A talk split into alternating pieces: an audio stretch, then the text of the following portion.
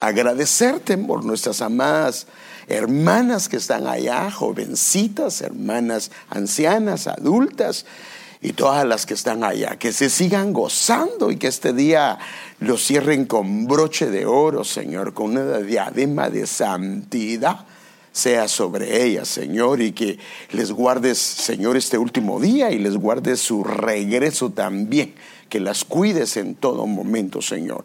Queremos pedirte tu ayuda, queremos pedirte tu socorro, queremos pedirte, Señor, por favor, tu auxilio para poder compartir tu palabra. Ayúdanos, Señor, y prepara el corazón de mis hermanos y el de mis hermanas y el de cada joven y cada señorita Padre, en el nombre de Jesús.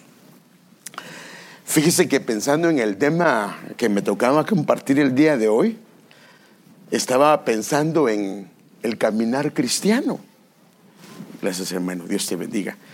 Y estaba pensando en lo importante de lo que es creerle al Señor. Porque aunque somos un pueblo que creímos en Él, fíjese, el problema es que en el camino algo pasó y nos volvió incrédulos. Definitivamente nadie pudo venir a Cristo si no creyó en Él. ¿Sí o no, hermanos? Si no creímos en Él, es imposible. Pero algo pasó en el camino que dejamos de creerle. El problema es que esa sí es nuestra responsabilidad. Porque sin fe es imposible agradar a Dios. O sea que si no creemos, es imposible agradarle al Señor. Y el problema es que algunos hemos sido eh, heridos en esa área. Y por eso es que el Señor tiene que hacer algunas cosas para poder hacernos volver a creer otra vez en Él. Y a veces puede ser que, eh, hermanos, en una entidad llamada iglesia está compuesta de hombres y mujeres y estamos conscientes de que todos los que componen la iglesia no son perfectos, no somos perfectos. Y a veces alguien nos hizo daño, a veces alguien nos afectó.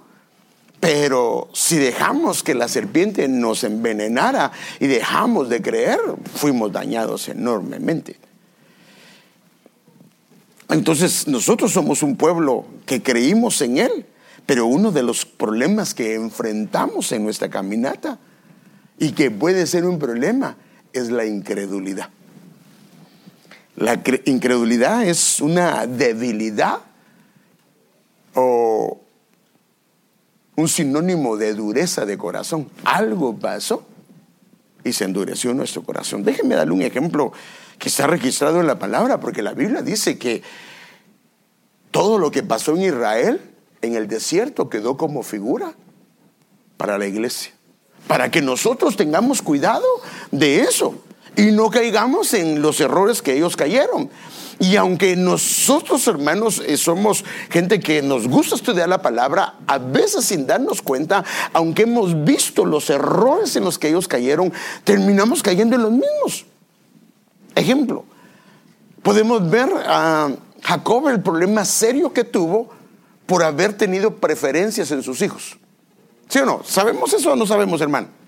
Lo que provocó en los hijos eh, acuérdese que él se enfocó en José y provocó la envidia de sus demás hermanos. Ahora, ¿qué provocó en los demás hermanos, en los demás hijos de él? Que, que lo odiaran a su hermano y que quisieran matarlo. Y cuando vemos eso nos afligimos. Y tomamos cartas en el asunto, pero como que se nos olvida. Y cuando nos damos cuenta en el caminar, nos damos cuenta que... Y yo sé que algunos hijos se portan mejor que otros. Pero tenemos que tener cuidado de no hacer ver eso porque los hijos sí lo resienten y hay hijos que inclusive podrían estar haciendo cosas para llamar la atención porque no se sienten amados. Entonces, esto es un problema. Entonces, quedó escrito para que nosotros tengamos cuidado con eso.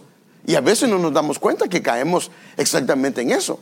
Entonces, cuando se habla de la incredulidad, Mire cómo lo dice el, apóstol Pablo en Hebreos. Dice, ¿quiénes fueron los que tras haber oído lo provocaron? ¿No fueron todos los que salieron de Egipto guiados por Moisés? Ahora, ¿usted se recuerda cómo lo sacó el Señor con portentos y maravillas? Cuando pasaron el mar hicieron una gran fiesta. Pero cuando comenzaron en el desierto, se dieron algunas cosas. Versículo 17, la parte 3, y con quienes él estuvo disgustado. Imagínense, ahora, el hecho que Dios les proveyó comida, el hecho que Dios les proveyó sustento, el hecho que les proveyó techo, el hecho que no permitió que los amalecitas fueran contra ellos, no significaba que él estaba contento, porque aquí lo que dice Pablo es que con quienes estuvo el disgustado, no un año, 40 años. ¿Acaso no fue con los que pecaron, cuyos cadáveres quedaron en el desierto? Sigamos leyendo. ¿Y a quienes juró que no entrarían en su reposo? Ahora, este es el problema. La caminata dentro del reposo es una bendición enorme. Pero la caminata fuera del reposo de Dios es muy dura. Porque dentro del reposo hay descanso. Porque las cargas nuestras se las ponemos a Él y descansamos en Él, creyendo en que hay un problema, se lo traemos a Él y que Él se va a encargar de ese problema. Pero ¿qué pasa si le traemos el problema, la situación y la seguimos llevando? Esa caminata va a ser una caminata de cansancio, una caminata eh, que no nos vamos a sentir bien. Entonces dice, ¿a quiénes juró que no entrarían en su reposo? Sino aquellos que desobedecieron y vemos que no pudieron entrar a su reposo a causa de su incredulidad. El problema fue la incredulidad. Pero ¿cómo es posible? ¿No vieron ellos todo lo que Dios hizo eh, en Egipto? Sí, ¿Ellos oyeron la voz de Dios? Sí. ¿Ellos miraban la columna de fuego? Sí. ¿Ellos disfrutaron el maná y la comida que el Señor les mandó? Sí. Pero tenían problemas de incredulidad. Y esto es una figura de la iglesia. Que es cierto que venimos a Él y creímos en Él, pero algo pasó e hirió nuestro caminar. Y definitivamente si hay incredulidad, la caminata no va a ser en reposo la incredulidad puede afectar nuestra caminata en el Señor. Eso es obvio, porque sin fe es imposible agradarle y si no hay fe no le vamos a agradar. Entonces fíjese, mire como unos ejemplos de lo que puede afectar la incredulidad. Y no hizo muchos milagros ahí a causa de la incredulidad de ellos. O sea que cuando hay incredulidad, como que se limita el obrar de Dios a favor de alguien, a favor de una familia o a favor de un pueblo.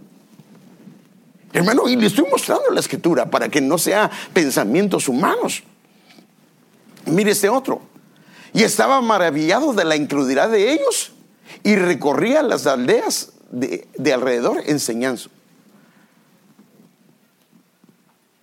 Habían esperado al Señor por decenas de, años, perdón, por miles de años. Sabían dónde iban a nacer, sabían todo eso, pero cuando Él vino, había una incredulidad tan grande en sus corazones. Algo los hizo, algo los hirió. Y Pablo hablando de eso, dice, Él nos muestra dónde está el problema. Tal vez dirás, desgajaron unas ramas para que yo fuera injertado. Así es, está hablando de Israel. Ellos fueron desgajados para que nosotros, el olivo silvestre, fuéramos injertados dentro del pueblo del Señor. De acuerdo, pero ellos fueron desgajadas por su falta de fe, o sea, por su incredulidad. Y tú por la fe, por creer en Él, te mantienes firme. Así que no seas arrogante, sino temeroso. O sea que la incredulidad fue lo que a ellos los hizo ser desgarrados del olivo genuino. Ahora, mire qué tremendo esto, hermano. Esto está tremendo. Y Pablo nos dice dónde empezó todo. ¿De dónde viene la incredulidad? ¿Cuál es eh, eh, eh, la atmósfera donde opera la incredulidad? Déjenme verlo. Marcos 16 del 13 al 14. Y estos fueron y se lo comunicaron a los demás estaban cuando estaban anunciando la resurrección del Señor, pero a ellos tampoco les creyeron. Después se apareció a los once mismos cuando estaban sentados a la mesa y los reprendió por su incredulidad. Y aquí da un detalle, y dureza de corazón. O sea que la incredulidad es cuando el corazón se ha endurecido. O sea que se oye la palabra, no, no, yo no recibo nada de eso, yo no recibo nada de eso, yo rechazo eso. Que lo que va pasando es que el corazón se va endureciendo. Y después Dios habla algo, Dios dice algo, Dios hace algo. Y comenzamos a buscarle dónde está lo malo. Porque no lo creemos. El problema es que la incredulidad, lo que dice, es que no nos permite entrar en el reposo de Él. Y dice que los que entraron en su reposo descansaron de sus obras. En otras palabras, dejaron de hacer las obras de ellos y, se metieron a hacer las obras de Dios dentro del reposo de Dios. Porque no habían creído a lo que les había visto resucitado. O sea que, ¿cómo es que viene la incredulidad? Por la dureza de corazón. Por ejemplo, Hermanos, cuando Esteban, escuche hermano, mire y recuérdese, porque usted ha leído la Biblia. Usted sabe que a quién le da testimonio a Esteban cuando él vio, lo vieron como la cara de un ángel. A los que le dijeron que le, miraban como la cara de un ángel, ¿quiénes eran? ¿Ah? Mm, sí, pero eh, eh, era cuando él estaba, lo llamaron a testificar pero era el liderazgo, eran los ancianos, era el liderazgo de todo Israel.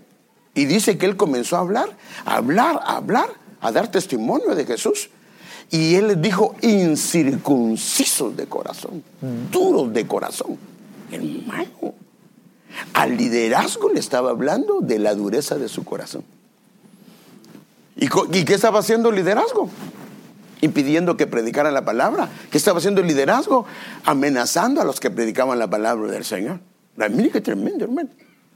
Entonces, la dureza del corazón es letal, porque trae incredulidad. Y la incredulidad, hermano, el camino, dice que no caminamos por vista, sino por qué caminamos? Por fe, por lo que creemos.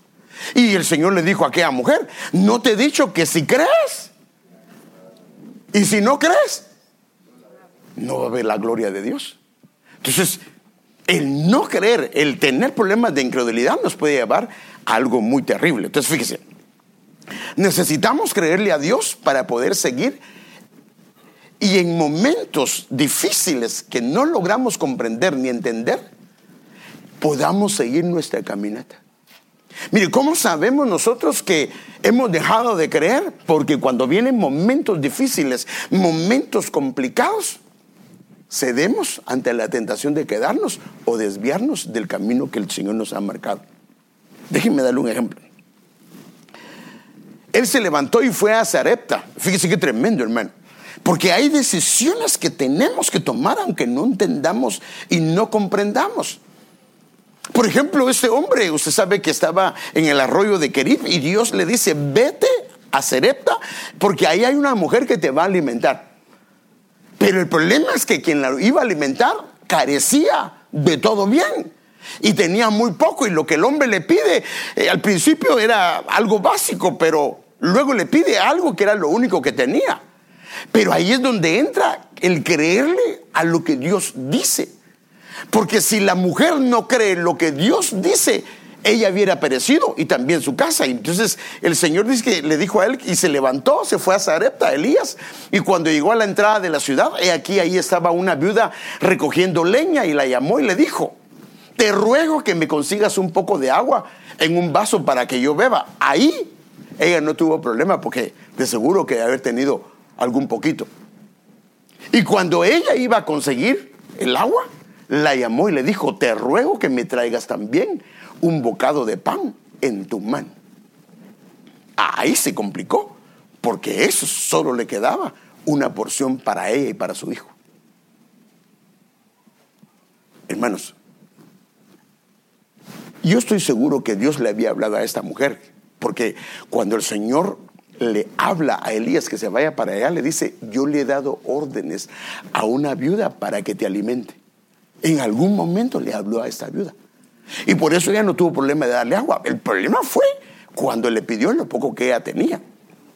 Y entonces vemos acá que ella respondió, vive el Señor tu Dios que no tengo pan. Solo tengo un puñado de harina en la tinaja y un poco de aceite en la vasija y estoy recogiendo eh, unos trozos de leña para entrar y prepararlo para mí, para mi hijo, para que comamos y muramos. Entonces Elías, entonces fíjese, ¿ves? Ella se resistió. Pero entonces Elías le dijo, no temas, ve, haz como has dicho, pero primero hazme una pequeña torta de eso y tráemela. Y después harás para ti y para tu hijo. Hermano, ahí todavía no le había dicho que le iba a aumentar el asunto. Él le dijo, no temas, no tengas miedo y haz como has dicho, pero primero hazme a mí. Porque así dice el Señor, Dios de Israel, no se acabará la harina en la tinaja ni se agotará el aceite en la vasija hasta el día en que el Señor mande lluvia sobre la faz de la tierra. Ella creyó. Entonces ella fue e hizo conforme a la palabra de Elías. Creyó, creyó, creyó. Ahora, ¿qué pasa si ella no lo hace? Viera comido su última comida y no más. Pero ella en tres años y medio se mantuvo alimentadita. Y usted sabe que lo que dice la Biblia es que no le faltó. Ella comió. Ahora fíjese. Entonces hay momentos dentro del caminar cristiano tan importantes que van a, definir el futuro de muchas cosas, pero tiene que ver con creerle al Señor. Porque muchas veces Dios te pide algo y es en las circunstancias en las que no quisieras hacerlo o tu alma, tus sentimientos te dicen, pero es que eso no es posible ahorita. Pero es ahí donde entra tu fe. Es ahí donde entra el creerle al Señor, a pesar. Miren, hermanos, nunca se me olvida que tuve un accidente saliendo de mi casa. Eh, no, era, no iba tan rápido, pero eh, se me había olvidado el teléfono y volteé a ver hacia si venía el teléfono. Y cuando volteé a ver, ya estaba el carro enfrente y lo topé. Y no dije nada y se salió la señora y el señor. Él se llamaba Juan, el, nombre de él lo recuerdo, y comenzó a reclamarme, hermano, y me comenzó a maltratar y un puño de cosas. Pero yo no dije una sola palabra y me quedé callado. Entonces, pero ese era el tiempo donde la situación económica de nuestra casa estaba bien complicada, hermano, bien complicada. Empezando mi negocio estaba. Y entonces el muchacho se bajó y me dijo, mira, me dijo, yo no sé si vos tuviste la culpa o yo la tuve, pero ¿sabes qué? Me dijo, yo no cargo, yo no cargo aseguranza. ¿Por qué no me da chance?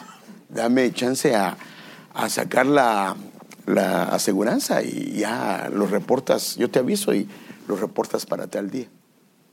Está bueno, le dije yo. Y así se quedó ahí y, dije, bueno, ya sentí un alivio porque ya no tenía que pagar eso. Y de repente me llamó como a unos cuantos días y me dijo, vos ya está, ya está, ya está, ya está hecho. Puedes reportarlo. Y lo reporté. Hermano. Y cuando lo reporté, como a los dos días, en un tiempo de meditación, estaba orando al Señor. Y sentí, hermano cabal, que el Señor me dijo, es injusto lo que estás haciendo. Porque tú volteas a saber si llevabas tu teléfono y por eso chocaste, porque si no, si hubieras estado pendiente, nunca hubieras chocado. Pero hermano, decirle al tipo que yo había tenido la culpa significaba que ahora me tocaba que pagar a mí. Y el Señor me hizo sentir que yo tenía que arreglar eso. Padre Santo. Y le dije a mi esposa y no le gustó. Le dije a mi hijo, tampoco. le gustó, pero me dijo él, y ella, pero si es que no hiciste nada malo, si fue el que te dijo. El problema es cuando Dios te está hablando. Pero el problema es que la economía está cardíaca. Pero pues yo sabía lo que el Señor me había dicho y entonces le llamé al tipo y le dije que si podía llegar a la casa y llegó ahí al apartamento. nunca se me olvida que con vergüenza le dije, mira Juan, primero que nada quiero decirte que soy cristiano. ¿Sabes algo? Ah, el día que choqué contigo, eh, la verdad, tú no me preguntaste nada, pero eh, yo no hubiera chocado si no hubiese estado viendo el carro, el, que no llevaba mi teléfono, nunca hubiera chocado porque no iba tan, tan rápido. Pero yo iba viendo eso y no es justo que tú pagues eso cuando realmente el responsable era yo. Entonces yo te pido de favor que me digas, eh, que, que, canceles el reporte de, de, de, la aseguranza y que me digas cuánto es lo de tu carro. No te lo puedo pagar ahorita, pero te lo voy a pagar. Y él me dijo, pero ya está reportado, me dijo. No, pero es que el Señor me ha hablado que no está bien. Bueno, me dijo, si tú quieres, hagamos algo. Yo me encargo de mi carro y tú encárgate del tuyo. ¿Te parece bien eso? Sí, me parece bien, que así dejamos. Entonces, así quedamos. Y como a los días volvió otra vez la aseguranza a llamar y le dijimos, no, ya, ya está reportado que está cancelado. Y entonces le dije, Juan, Juan me están llamando. Y él me dijo, no, yo algo. Y volvió a llamar para reportarlo otra vez. Y estaba yo fuera y me dice mi esposa, mira, los de la aseguranza están acá. Pues sí, ya lo cancelamos. Entonces eh, me dice, me dice ella, ¿qué hacemos? Porque el tipo dice que quiere que saber dónde está el carro. Entonces, como el que me lo iba a reparar era mi cuñado, estaba en la casa de él porque yo no tenía ni para reparar mi carro, Entonces eh, le dije, dale la dirección de ellos y, ahí quedó. Hermano, y como a los 15 días, 20 días, aparece un cheque y mi esposa bien afligida, nos están cobrando la aseguranza tres mil y pico dólares. Y... Ay, padre, cuando me dijo, ya me afligí, hermano. Y entonces fue a ver que si era un pago, hermano. Ahora, si yo hubiera visto el pago de los tres mil y pico, ¿qué cree que hubiera hecho? ¿Hubiera sido fácil para mí tomar la decisión? Sí, la hubiera tomado porque yo veía el cheque de tres mil dólares y te digo, tomo la decisión. Pero yo no había visto eso. O sea que le creí al Señor. Hice lo justo a pesar que no me convenía. Porque hacer lo justo cuando no te conviene, eso es complicado. Pero le obedecí al Señor. ¿Y qué hizo el Señor? El Señor recompensó nuestra fe, como hablaba la profecía, que nos va a recompensar. Pero nosotros tenemos que creerle al Señor. Ahora, creerle al Señor, a veces el Señor nos va a decir cosas en tiempos difíciles, donde no queremos hacerlo, donde nos es difícil hacerlo. Entonces, fíjese, por ejemplo, nosotros hermanos, y tenemos que entender esto, nuestra caminar cristiano cuando no conocíamos al Señor, porque todo el que invoque el nombre del Señor será salvo. Eso lo hicimos el día que creímos en el Señor. Y ahora que viene, ¿y cómo invocarán a aquel quien no han creído? ¿Y cómo creerán en aquel en quien no han oído? ¿Y cómo oirán si no hay quien les predique? Y Dios, si no, si no podemos invocarlos, Él se encarga de ver a quien nos envía para que oigamos la palabra. Ahora viene el Señor, permite que oigamos la palabra y así que la fe viene del oír y el oír por la palabra de Cristo. Que oigamos la, palabra, que creamos en la palabra y abrimos nuestro corazón. Ahora entra una responsabilidad nuestra, que la suma de tu palabra es verdad. Nuestra responsabilidad como hijos es comenzar a leer la escritura. Porque al leer la escritura, la palabra de Dios comienza a cambiar y transformar nuestro ser. Y luego viene, hermano amado, que comenzamos a conocer la verdad, o sea, la palabra de Dios y la verdad nos hace libres. Pero en ese caminar nuestra fe debe de crecer, porque ahí es donde nos va a tocar en momentos decisiones que nos definen para poder seguir al Señor. O sea, la vida tiene decisiones y momentos en los que nos definen. Pero si no hay fe, si no le creemos al Señor, va a ser muy difícil tomar el camino del Señor. Algo que defina lo que nosotros somos. Por eso es que hay mucha gente que ha retrocedido. Hay mucha gente que se ha desviado del camino. Siguen amando al Señor, pero no van en el camino que les trazó. Porque una cosa es ir en el camino que el Señor me trazó y otra cosa es ir a la... Es que mire hermano, tenemos que ir en el camino, pero no junto al camino. Porque junto al camino es donde la semilla se endurece. No tenemos que ir en medio del camino, no junto al camino. Porque junto al camino cae la semilla y se endurece. Entonces nosotros necesitamos que Hermano amado, nuestro corazón crea. Ahora fíjese, por ejemplo, los que vivieron en el tiempo de Noé, hermano, ¿cuántos años dice la Biblia que les predicó Noé? Hermanos, 120 años. Entonces los que vivieron el tiempo de Noé escucharon la predicación de Noé por 120 años. El problema es que cuando ellos tomaron la decisión de creerle, estaba fuera de tiempo. Estaba fuera de tiempo y este es el problema. Y usted sabe que cuando ellos creyeron fue cuando comenzó a llover y el agua comenzó a subir. El problema es que la puerta, así lo dice la Biblia, no la cerró Noé, sino quien la cerró fue Dios. Ahora, ¿por qué fue Dios que la cerró? ¿Ah? ¿Usted qué cree? Noé tenía primos ahí afuera. Tenía familiares ahí afuera. La misericordia de él era abrir la puerta para que entraran. Y se le meten los primos y se le hubiera metido mucha gente. Y después ya la, la, barca ni siquiera se levanta. Pero fue Dios. Entonces Noé tal vez intentó abrirla. Pero no se pudo. Pero el asunto es que esta gente creyó fuera de tiempo. Pero Dios es tan misericordioso, porque lo que dice es que ellos murieron, sufrieron, murieron sus familiares, sus hijos, porque no le creyeron a Dios. Y fíjese, y sus espíritus se fueron a una cárcel. Así lo dice la Biblia. Mire, de este modo fue a anunciar su victoria a los espíritus que estaban presos. Eran los espíritus de los que desobedecieron a Dios en los tiempos de Noé. Dios esperó con paciencia que se arrepintieran mientras Noé construía la barca, pero no lo hicieron. Solo unos pocos subieron a la barca y se salvaron del diluvio, pues el agua misma llevó a esas ocho personas al lugar seguro. O sea que cuando ya vieron el agua, como perdónamos, Señor, perdónanos, pero fuera de tiempo. Entonces el problema es que si no logramos creer, eso nos va a limitar a entrar en el tiempo indicado, a entrar en el tiempo oportuno, a entrar y hacer y caminar en lo que Dios quiere. Y el problema es que cuando ya queremos, ya no hay tiempo. Ahora fíjese, esto es tremendo, hermano. Entonces también en el caminar cristiano nos toca tomar decisiones y la incredulidad, o sea, la dureza de corazón pueden afectar de alguna manera nuestro futuro. Hermanos, y esto es la razón por la que estoy eh, compartiendo con usted. Mire, hermano, y, esto es algo que yo estaba meditando y de hecho yo estuve meditando sobre esto para compartirle.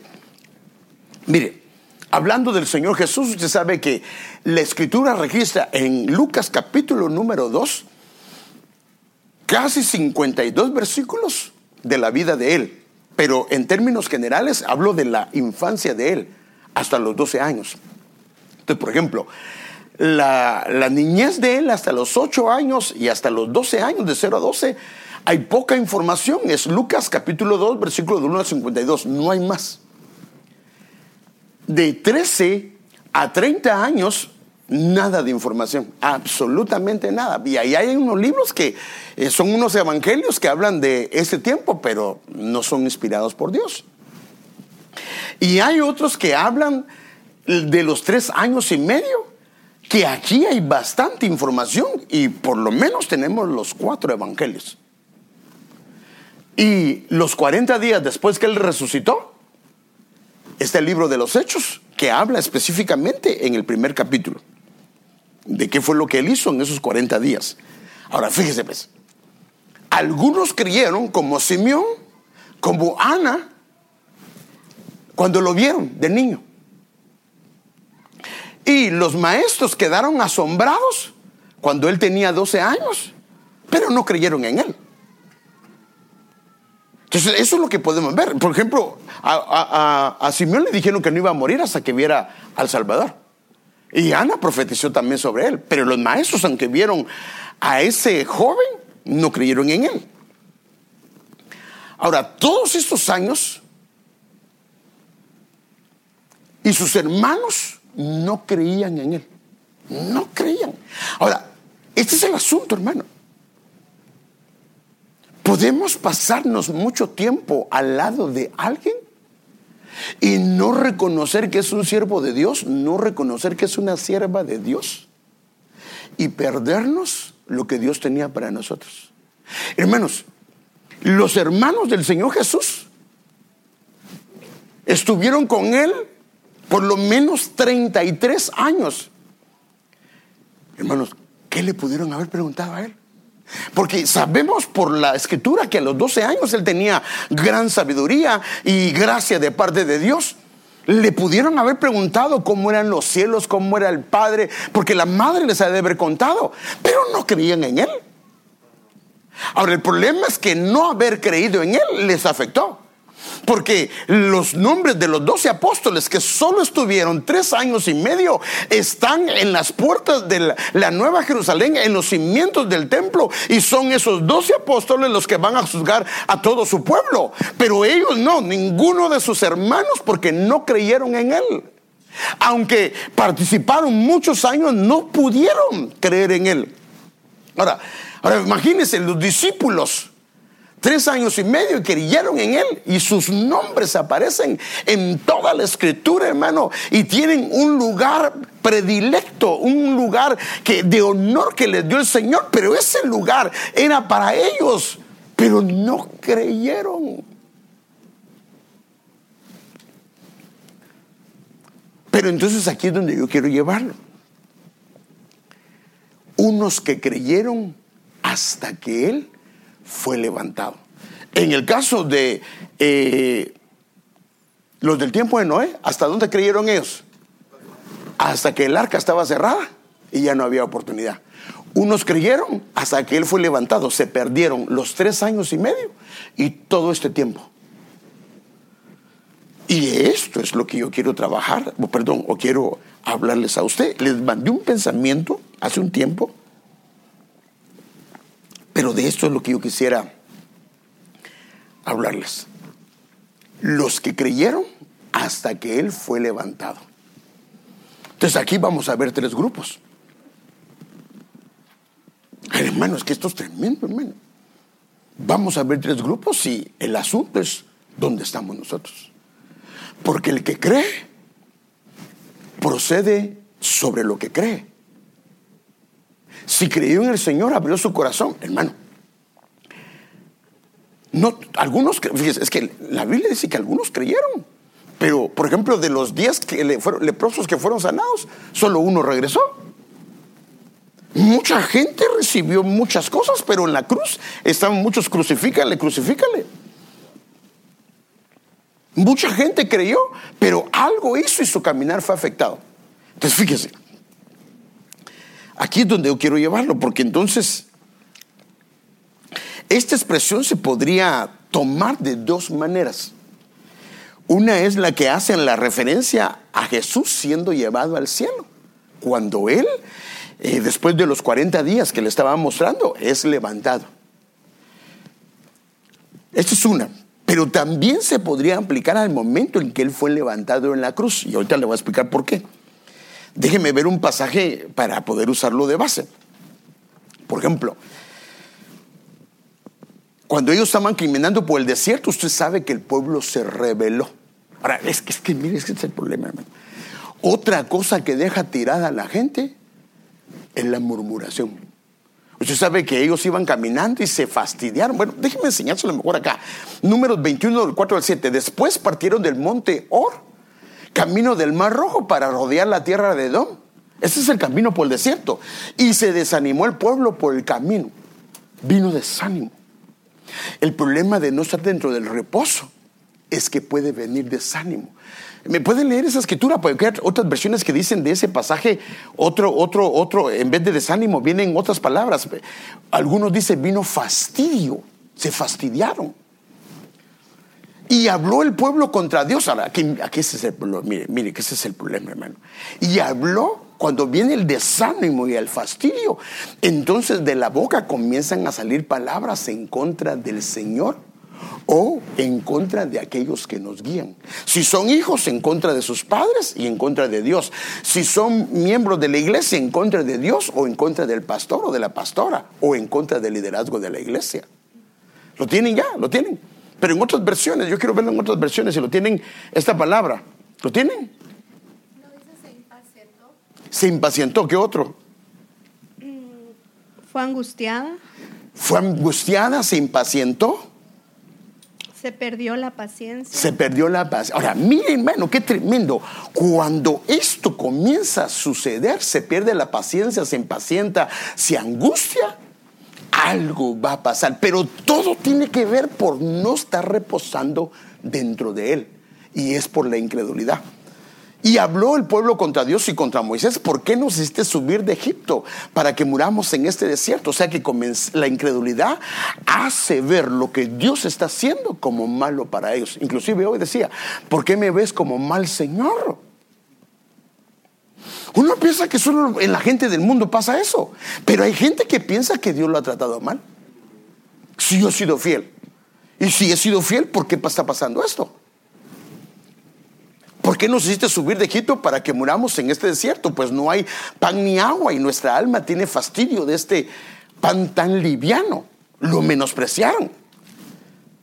Y Jehová envió entre el pueblo serpientes ardientes que mordían al pueblo y murió mucho pueblo de Israel. O sea que muchas veces cuando la serpiente comienza a morder es porque, hermano amado, se ha perdido la fe y comienza a decir cosas. Y entonces Dios permite las serpientes que muerdan. Y mire qué pasó. Entonces el pueblo vino a Moisés y dijo, hemos pecado por haber hablado contra Jehová y contra ti. Ruega a Jehová que quite de nosotros estas serpientes. Y Moisés oró por el pueblo. Y Jehová dijo a Moisés, y por eso es que yo creo que cuando la Biblia dice que unos creyeron cuando él fue levantado, creo que se refiere a esto. Y Jehová dijo a Moisés, hazte una serpiente ardiente y ponla sobre una asta y cualquiera que fuere mordido y mirare ella vivirá. En otras palabras, es que si perdimos la fe, si la murmuración nos ha tocado, si el veneno nos ha tocado, tenemos que alzar nuestra vista y verlo a Él. Porque la idea de esto era devolver la fe del pueblo, la que se había perdido. Porque el problema es que le mordió la serpiente, dos cosas, o no mira la serpiente, o el asta que se levantó y se muere. Lo único que tenían que hacer era verla. No, tenían que hacer ninguna oración, solo verla. Y Moisés una serpiente de bronce y la puso sobre un asta y cuando alguna serpiente mordía a alguno, miraba a la serpiente de bronce y vivía. O sea que es una restauración de fe, una restauración de la incredulidad. Ahora fíjese, ¿para qué vamos a esperar que la serpiente nos muerda? O sea que cuando una persona tiene incredulidad, se vuelve un receptáculo de murmuración y puede ser un receptáculo para que la serpiente lo muerda. Y obvio, con la serpiente que ya picó, el veneno va a comenzar a afectar la vista, va a comenzar a afectar las manos, los pies y puede quedar postrado. Y eso no es lo que el Señor quiere. Entonces, creo que a esto se refiere la expresión del Señor Jesús cuando habla de ser levantado. Entonces, fíjese, entonces, lo mismo que Moisés levantó a la serpiente de bronce en el desierto, el Hijo del Hombre tiene que ser levantado en alto. Tiene que ser levantado en alto para que todo el que crea en Él tenga vida eterna, o sea, que retome nuevamente la vida que ha perdido. Ahora fíjese, este, este, este, este, este pasaje que le leí, me lo pueden buscar. Algunos creyeron, que el Señor dijo que algunos creían hasta que Él haya sido levantado, que creo que no lo puse. que algunos creerían hasta que él haya sido levantado. Creo que no lo puse. Que algunos creerían hasta que él fuera levantado. Muéstrenme ese versículo. Es que, hermanos, no lo puse. Entonces, fíjense, pues, aquí viene un asunto. En el tiempo de Noé muchos creyeron hasta que vino el diluvio, hasta que el arca fue levantado. Y creyeron. Ahora, aunque creyeron, Dios los salvó. Pero hermanos, ¿pero sufrieron o no sufrieron? Hermanos, por no haber creído en el tiempo indicado, ¿sufrieron o no sufrieron? Hermano, por favor, ¿sufrieron o no sufrieron? Sí, está claro. Porque la angustia de morir ahogado y ver a su familia sin poder hacer nada era muy triste. Y la angustia de querer entrar al arca y no poder hacer nada. Entonces, pongan eso. Eh, algunos creyeron hasta que algunos creían hasta que él fuera levantado. Ah, es que no lo. ¿Cuál? Eh, pero creo que era en los evangelios, pero léelo, léelo. Léelo. Eso en los evangelios, pero léelo.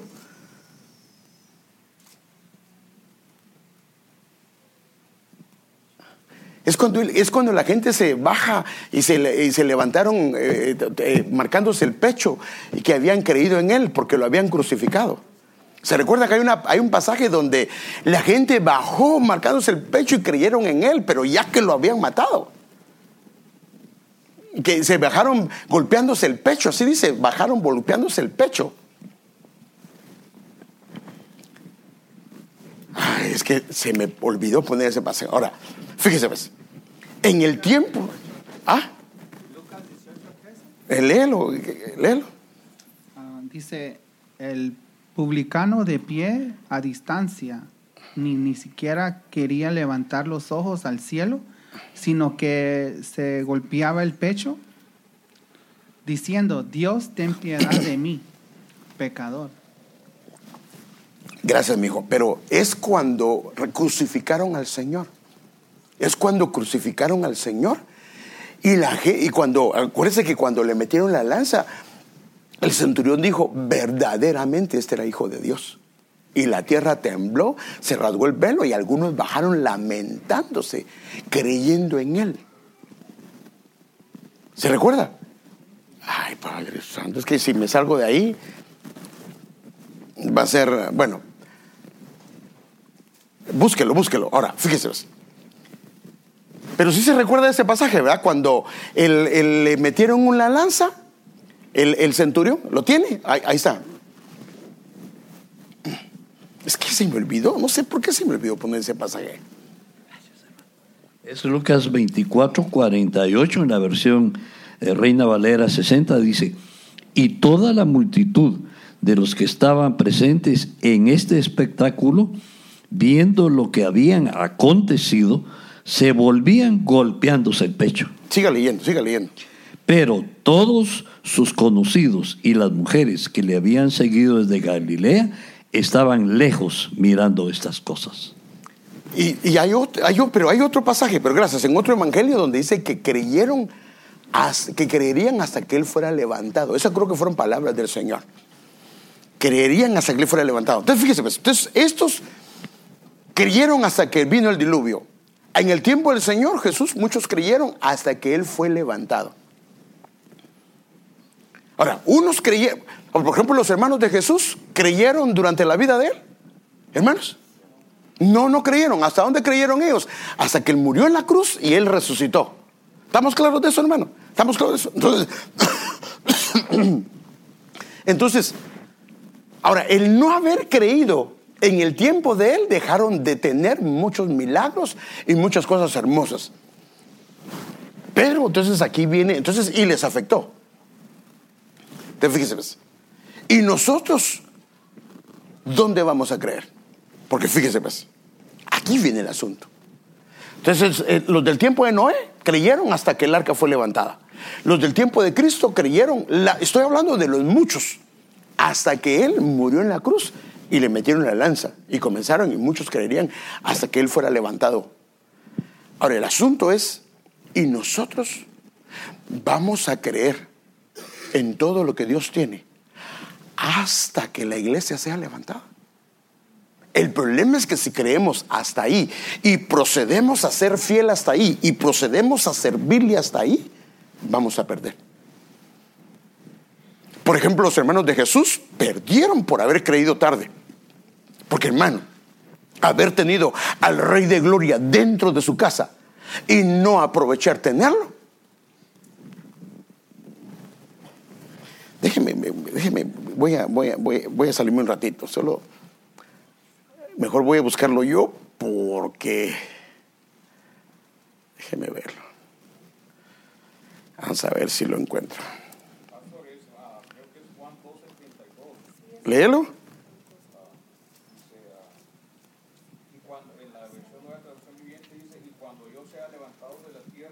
atraeré a todos hacia mí. En la versión nueva traducción viviente. Ya, ah, y cuando sea levantado, sí, esa puede ser, esa puede ser, esa puede ser. Solo déjame ver si lo encuentro acá. Lo tenía. Ah,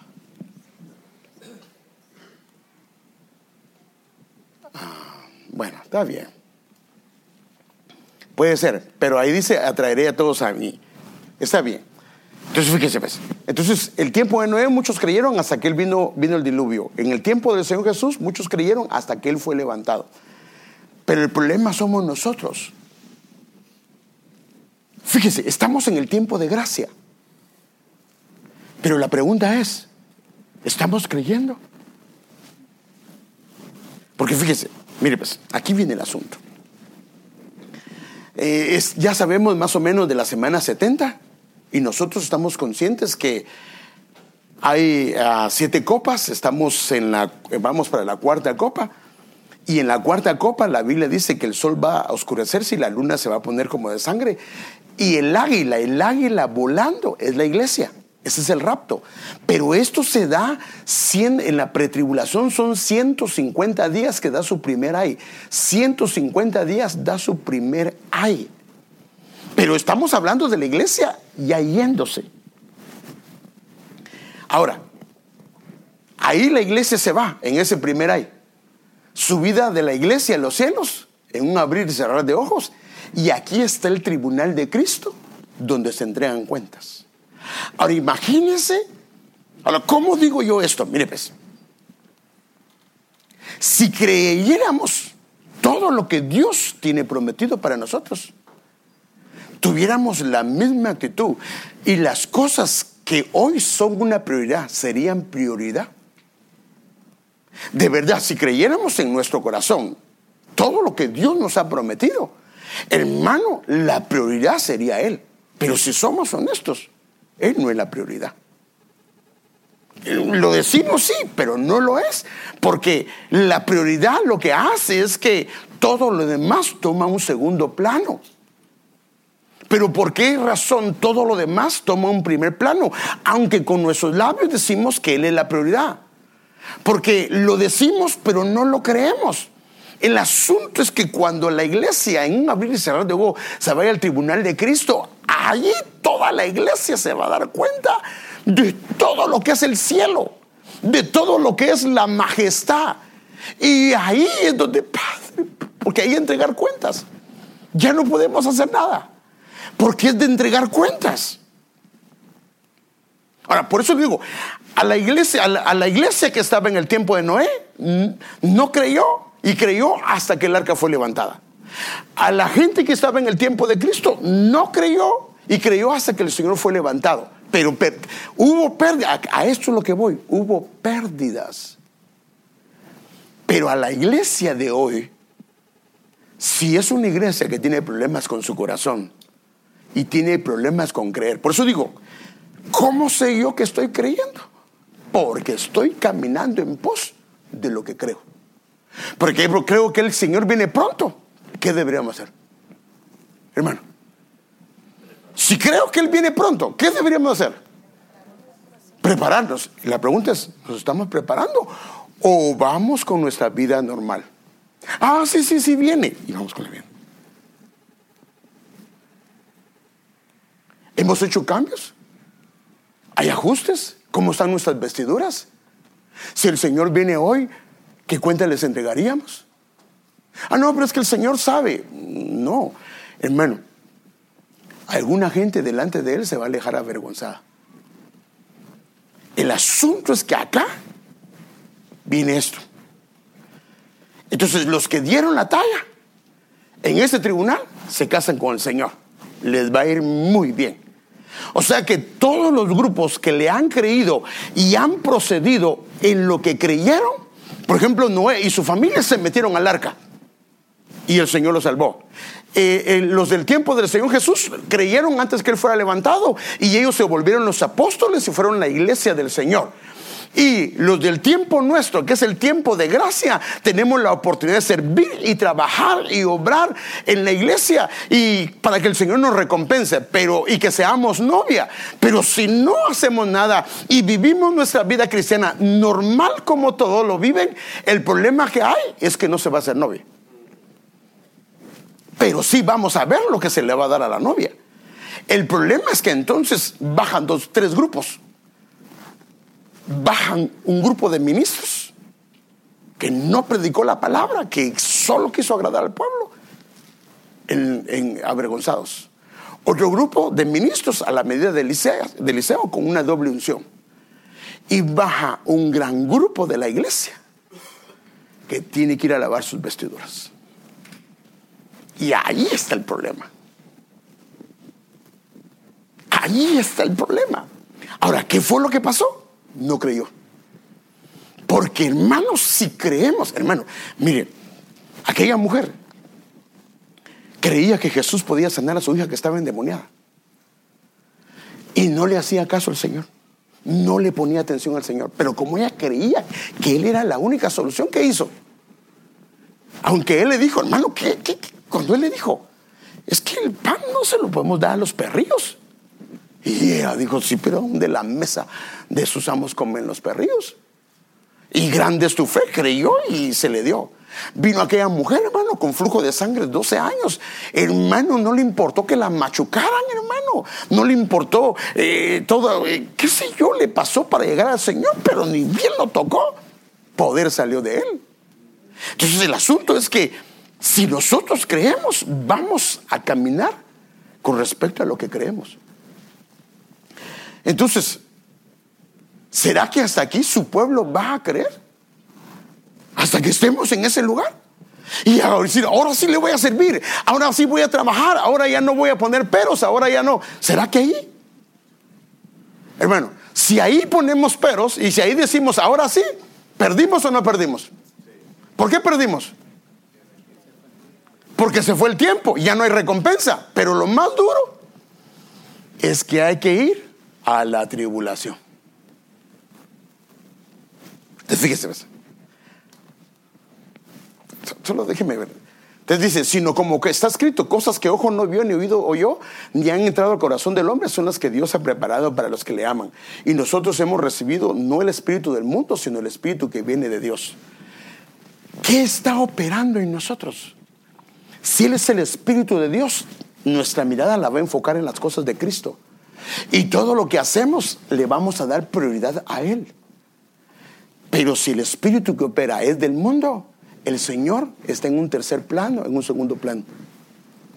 Hacemos lo que nos corresponde hacer y si tenemos tiempo, le servimos. El problema es que ahí, en ese tribunal, nos vamos a dar cuenta de eso. Ahora fíjese, Por eso el Señor invita a todo el tiempo a sentarnos a la mesa del Rey, para que ahí siempre estemos conscientes de quiénes somos y cuál es nuestro propósito. Porque fíjese, fíjese hermano, si no estamos conscientes de nuestro propósito, la pérdida es muy grande. Porque el problema es que los que regresan van a pasar siete años lavando sus vestiduras. Pero no era lo que Dios quería. ¿Por qué predicó 120 años? Noé, porque Dios quería que todos se metieran al arca. Porque hay dos mil años predicando la palabra. Porque Dios quiere que todos se casen. Pero la mayoría de la gente no se quiere casar porque anda cada quien en pos de lo que cree, en pos de lo que piensa. A mí nadie me va a decir lo que voy a hacer. Bueno, está bien. El problema es que el Señor se acerca. Solo tienen que ver los escenarios tierra, lo que está pasando con Israel, para ver que la cosa está complicada. Y hay oportunidad para poder servir al Señor. Pero entonces, vengan los hermanos que van a servir la mesa, porque quiero hablarles de algo. No he terminado, hermanos. Como que la mesa del rey nos da la oportunidad de poder hacer eso. Ahora, fíjese, por eso es que leí este pasaje. Mire la oración de Pablo. Le pido al Dios de nuestro Señor Jesucristo, es decir, al Padre maravilloso, que les dé su espíritu para que sean sabios y puedan entender cómo es Dios.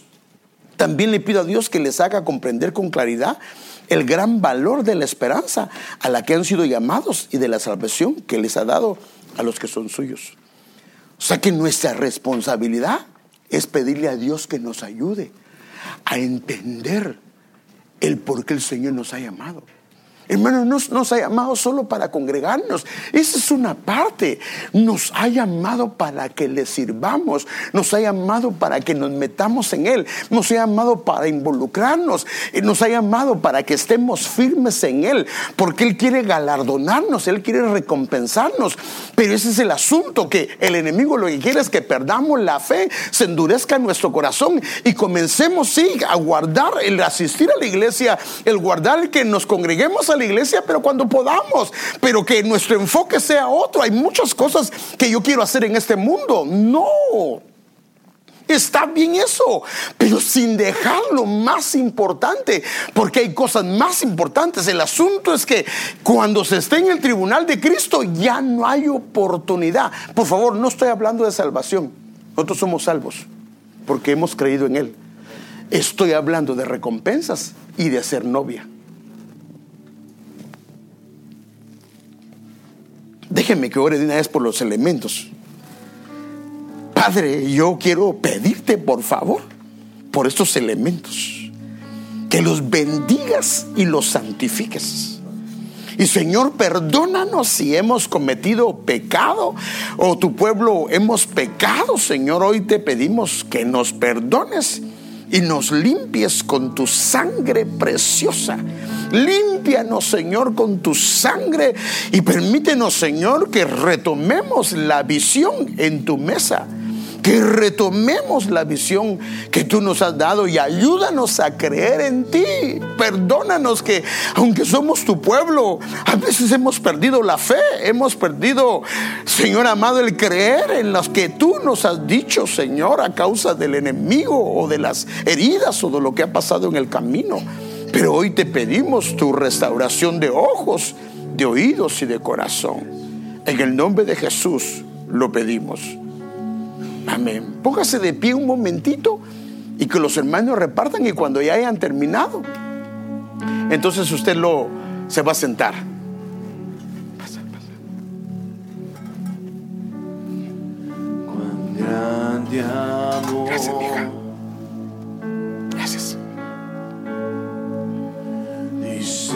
La cruz. Aleluya.